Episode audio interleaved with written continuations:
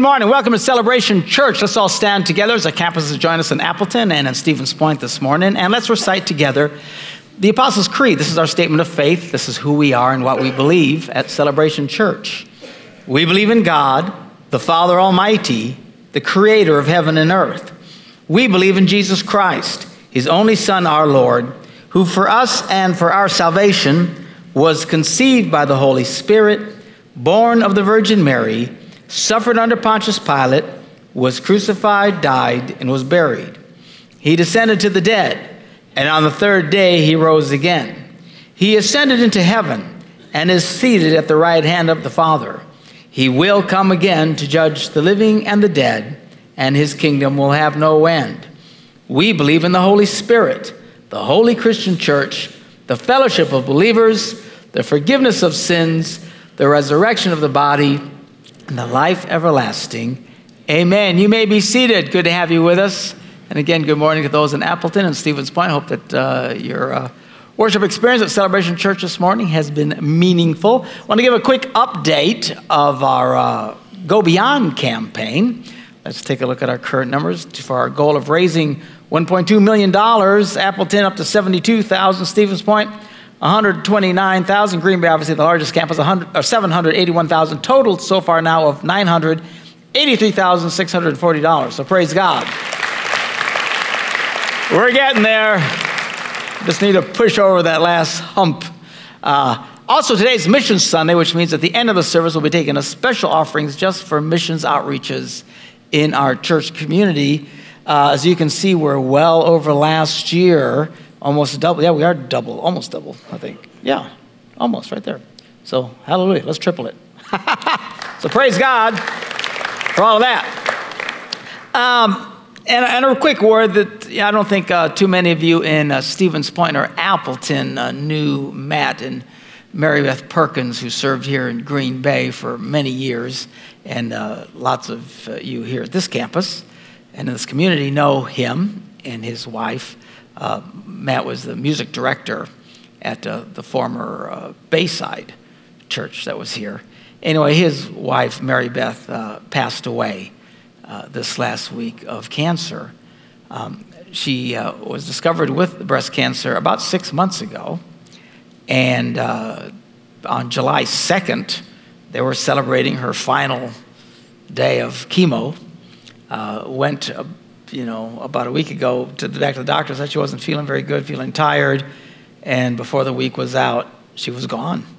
And uh, really aggressive. I mean, that's fast. Uh, uh, usually they do real well battling back breast cancer, but to get it and then six months later to be gone was, was quite a shock to everybody. And uh, anyway, they're having a uh, special service for her. Uh, Matt and Mary Beth left here, went to Florida for many years, and then our currently in California.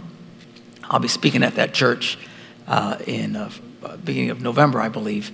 Uh, but anyway, they uh, are having a special service in California, but they're going to be uh, uh, simulcasting it. So it's going to be this Tuesday at 2 o'clock. And if you'd like to come, Matt just sent me the program for the service that we'll be handing out here. So I don't know how many will come, but whoever would like to come, Tuesday at 2 o'clock and uh, we will join in with their service as they reflect on the life of Mary Beth Perkins, a great lady, and truly a shock to everybody. Very, very sad. Always a reminder life is temporary. Nobody knows how long. So, want to take it right. Uh, do it right. Uh, make your priorities right. Nobody's guaranteed. Just about the time you think, oh man, I've got forever, boom, you don't have anything. So, um, and then to uh, talk about that, I was talking to some uh, of uh, the people in our church. We were out hanging out on my boat, actually, and we're talking about different ways to kind of improve church. And they suggested this thing, which, I'm about to share with you. And uh, I brought up to our uh, elders of the church and said, What do you guys think of uh, doing this? And what we want to do is have a special Sunday that you know about coming and maybe do this you know, once a quarter or something like that. Here's the challenge. Oftentimes I will hear people say to me, Look, I've been trying to get my granny to come to this church for five years. And I finally came, and you talked on something that just shocked the willies out of her, you know, like the finer points of circumcision or something. I don't know. She still needs healing to get over it all. Or, uh, oh, I finally had my cousin. Oh, I finally got him to come. I was so excited I got here, and I wanted him to hear you, and, and you weren't here. And, uh, and they were very disappointed by that. So we thought what we're going to do is we're going to have, uh, again, we're going to approach this right now as like once a quarter. And our first one's going to be uh, September 20th, where it is a Sunday to invite people to church specifically. Number one, I will be here. Number two, I will try not to shock the snot out of everybody. All right? And just a very simple salvation message that people can connect with and stuff, and nothing controversial or challenging in the. well, we'll see how far I get. But. Uh, but just, it's going to be, you know, invite a friend to church Sunday. Now, we will keep reminding you in the next month as we start talking to you guys at Appleton and Stevens Point as well can invite people in your community and come and we'll have a special, we'll just put Celebration Church uh, on display for people and share the very simple gospel message. You know, now we're not going to make a big deal with it. You know, they're not going to come to church on that Sunday and see banners and invite your friends to church Sunday. You know, make them all freaked out. All right, so it's going to be on the down low. So when they come in, they, all they know is, is we're just going to be very, very conscious. I guess as that we always are very conscious of new people that come in. I think that's very true. That's why our church is growing the way it is. But just enough that you know, okay, this is the Sunday to bring somebody, maybe it's the first time you've been talking to, you put a little extra pressure on them, just to hear the very simple message and uh, in a way that will be a blessing to them. Okay, so we'll remind you about it. It's coming up uh, September 20th, about a month away. A month, no, actually, two months away. What am I talking about? Okay, so uh, we are continuing our series on Faith 101, which we're asking, well, we're addressing some very simple questions about faith. You know, what about this? What about that? And uh, today we're going to continue ask, answering the question, dealing with the question, what is love? Uh, and we quoted from 1 Corinthians, the 13th chapter, and uh, see if I can stay more focused in this service. Man, last service, it's like I spent an hour with the communion wine or something before I got in here. And uh, see if I can actually focus in the second service. It's always good. You always got round two. Anyway, uh, on the First Corinthians 13th chapter is the love chapter, and oftentimes you hear read at weddings, and they sound like pretty words, and then you kiss the girl, and we all go get something to eat. All right, uh, and no one's really paying attention. What we're trying to do is delve into it and see what it really means. Let's read this portion of scripture. It says, Love is patient, love is kind, it does not envy, it does not boast, it is not proud, it does not dishonor others, it is not self seeking, it is not easily angered, it keeps no record of wrongs. Love does not delight in evil, but rejoices in the truth. It always protects, it always trusts, it always hopes, it always perseveres.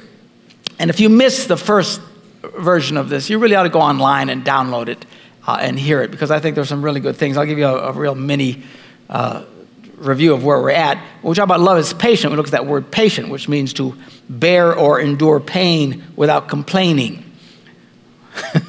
Oops.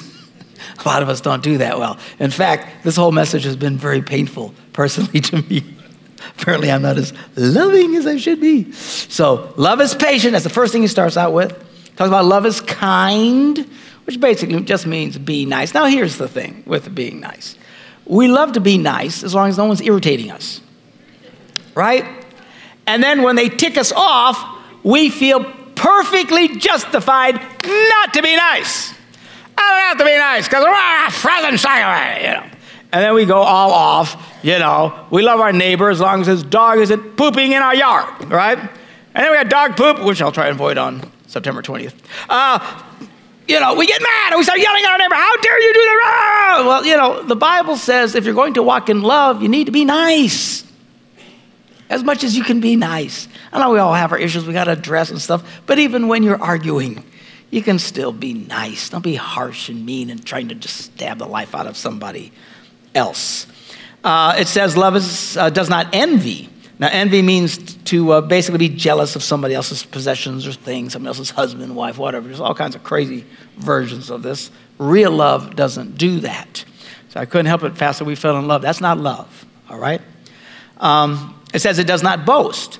Now, boast means to proclaim one's superiority in an insolent or overbearing way. You know, I'm smarter than you. I have more education than you. I work harder than you. I make more money than you. I come from a better family. Your family, as we all know, is insane. Now, somebody say amen. Uh, so, anyway, the, uh, the thing with this is these are usually true.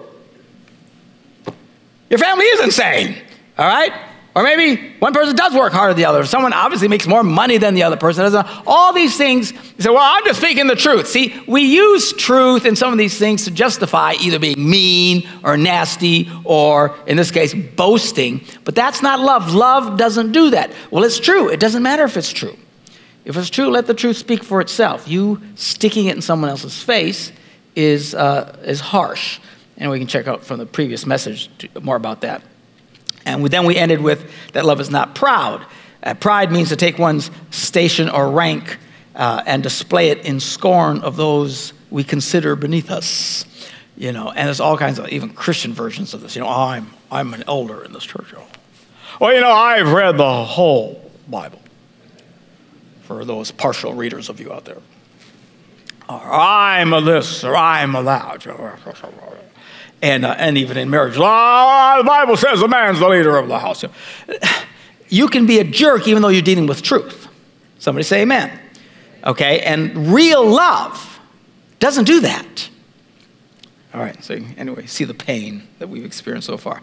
Now let's pick up. Uh, we're only going to get into two more today because I had such a hard time focusing in the first service.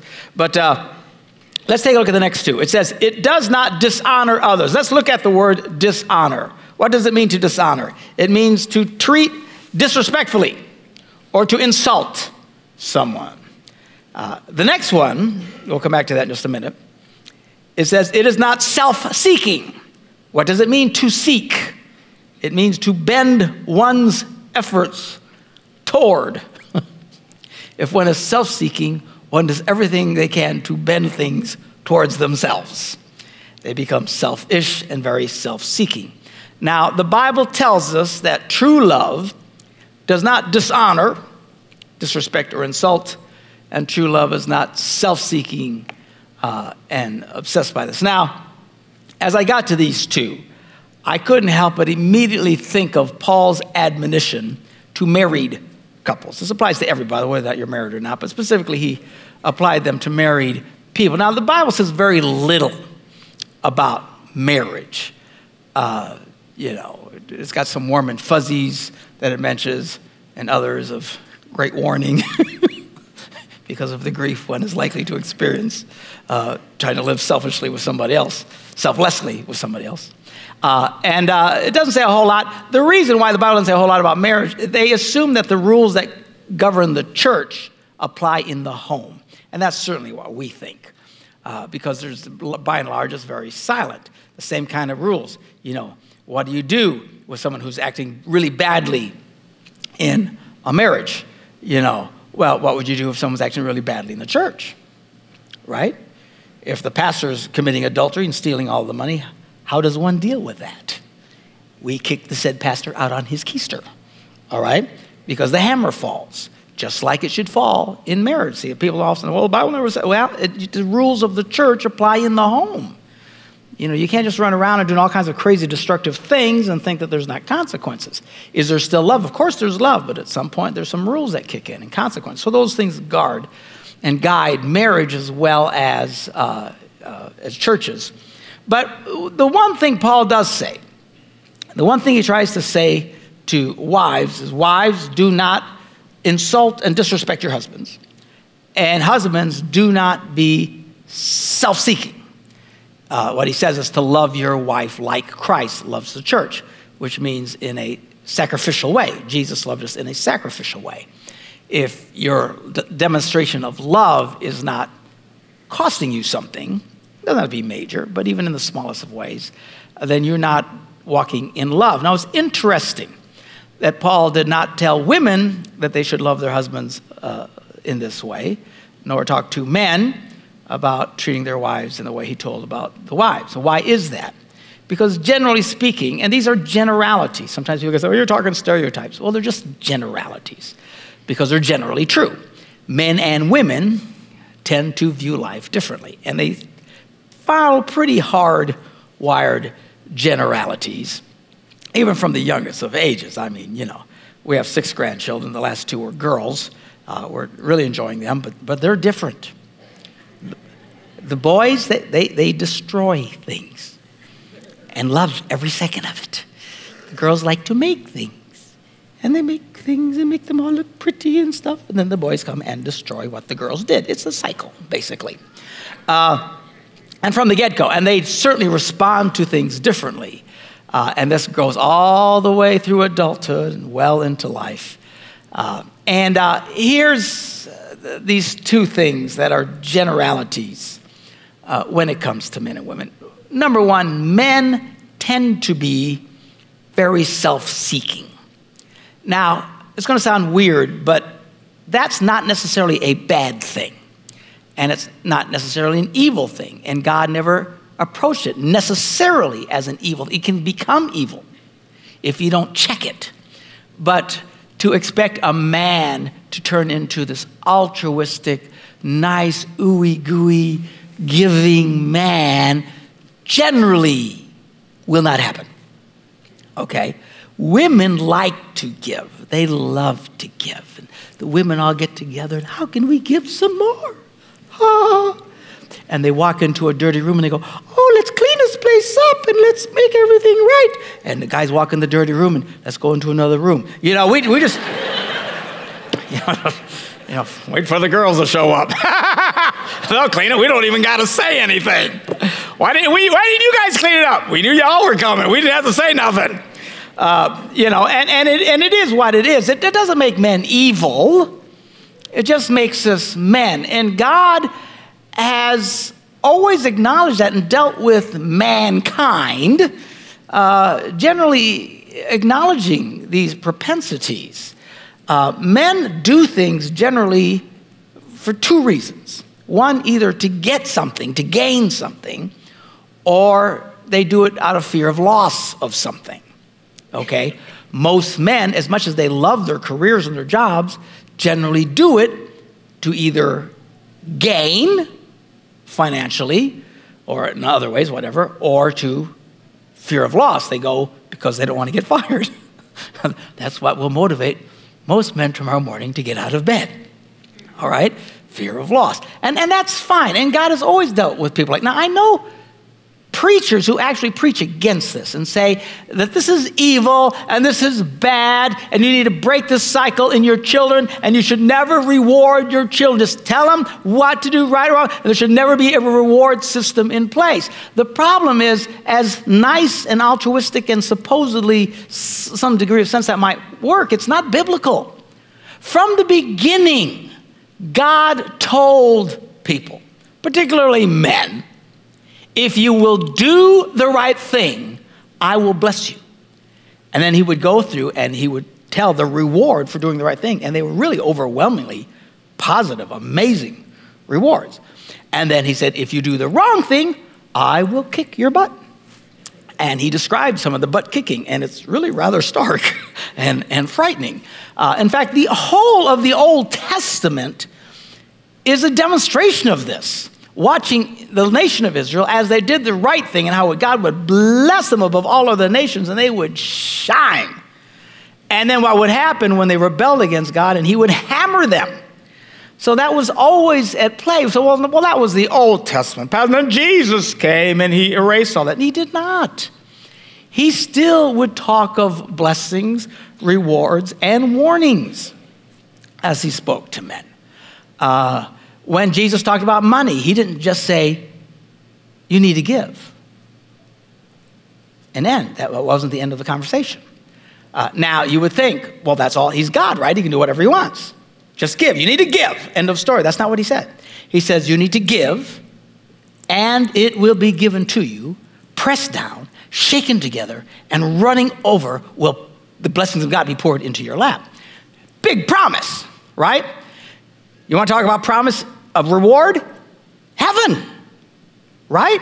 How many times did he say, Do this to lay up treasures in heaven? Great will your reward be in heaven if you do this, that, and the other. And then, of course, on the other side of that, hell is not an exciting thought. So there's, there's always been this thing of reward or loss that has been present in the life in how God has always dealt with people. And particularly men are wired in that way. And it's fine. Most men do things to win or to avoid loss. Now, women, in dealing with men, generally will succeed. The ones who succeed really well know how to tap into that and know how to use things to encourage, reward, or cost. Women have special advantages that they can use to motivate men in many, many ways. And uh, these are great things. Well, that's just manipulating. No, that's motivating. And that's a whole different ballgame. If when I talk about this, you think manipulation, you're in a bad place. Healthy women immediately get it. Yes, motivating. I know how to motivate my man, one way or the other. You know what I'm saying? And get the message clear. And that's fine. That's not evil. All right? What becomes bad is when men just live there as Christian men and never uh, demonstrate love in a sacrificial way that costs them. Uh, and I'm not talking, you know, necessarily money or anything like that, just your own time and stuff. Uh, for example, a loving gesture would be, hey, I got off this weekend. It's good. Some of the guys want to go golfing. I want to go golf. Now, there's nothing wrong with that, and you can certainly go do that. Uh, but a very sacrificial thing would be to say to your wife, you know, I know those guys said I can go golfing stuff, but I'm going to pass and I'm going to stay and help you with such and such, or let's go spend time together. That speaks volumes to a woman. Wow, you really care. Now, the good news, guys, I know guys freak when I talk about that, but you don't have to do this all the time. There's plenty of times you can go do whatever the heck you want to do. It's just that you need to, at times, really demonstrate to your wife that above everything else, I still choose you. Now, men are great at this during the dating process. Yeah, y'all remember that. Distant memory, right? Uh, and then terrible. You know, they stand at the altar, and when they say, I do, they think it means, I'm done. And they move on. And, and then they do everything they want to do, and all their own interests, and all their own hobbies, and sports, and video games, and everything else they want to do, and they ignore their wives almost entirely. Uh, and you keep doing that, you're going to get in some serious trouble. All right? You can't just go fishing every chance you get and ignore your wife or whatever else that you do. That doesn't mean you can't ever go fishing. It doesn't even say you can't go most of the time fishing. But at times you need to stop and give back sacrificially. It's a challenge. Why did Paul say men need to do this? Because men have a tendency not to do it, right? So that's the challenge to the men. Stop and, and, and, and sacrifice. And again, the good news is you don't have to do this all the time. Women are not these weak, needy pod creatures from another planet. Actually, they, they are pod creatures from another planet, but, but, but they're not weak and needy, and they don't just slobbering over them 24 7. But you go days, weeks, months, and everything is always more important than her. You'll get in trouble. I must confess my sin. I do this quite frequently to the redhead because I got so many things in my life, and she just got to jerk my chain from time to time. Hello! And I got, okay, stop. And what I could do or think I have the right to do, I need to turn away from and just say, I need to invest in her. Because my tendency, as many men, is just to do whatever we can, just whatever we want to do when we want to do it. And we just need to be conscious and aware of that. Hey, guys, Love is not self seeking. Love, real love, true love, is not bending everything to your advantage. If everything you do is always somehow that you can win, you're not walking in love. Uh, again, not to say that you need to turn into something that you're not. I understand that. But you need to be careful. You got to check it. You got to check it. You got to call in and check and challenge yourself. Now, in all fairness, the same way, the opposite is true of many, many women when it talks about being disrespectful or critical. Now, the reality is, a lot of that is fine, and quite frankly, it's necessary. Now, men don't like it, but we need it.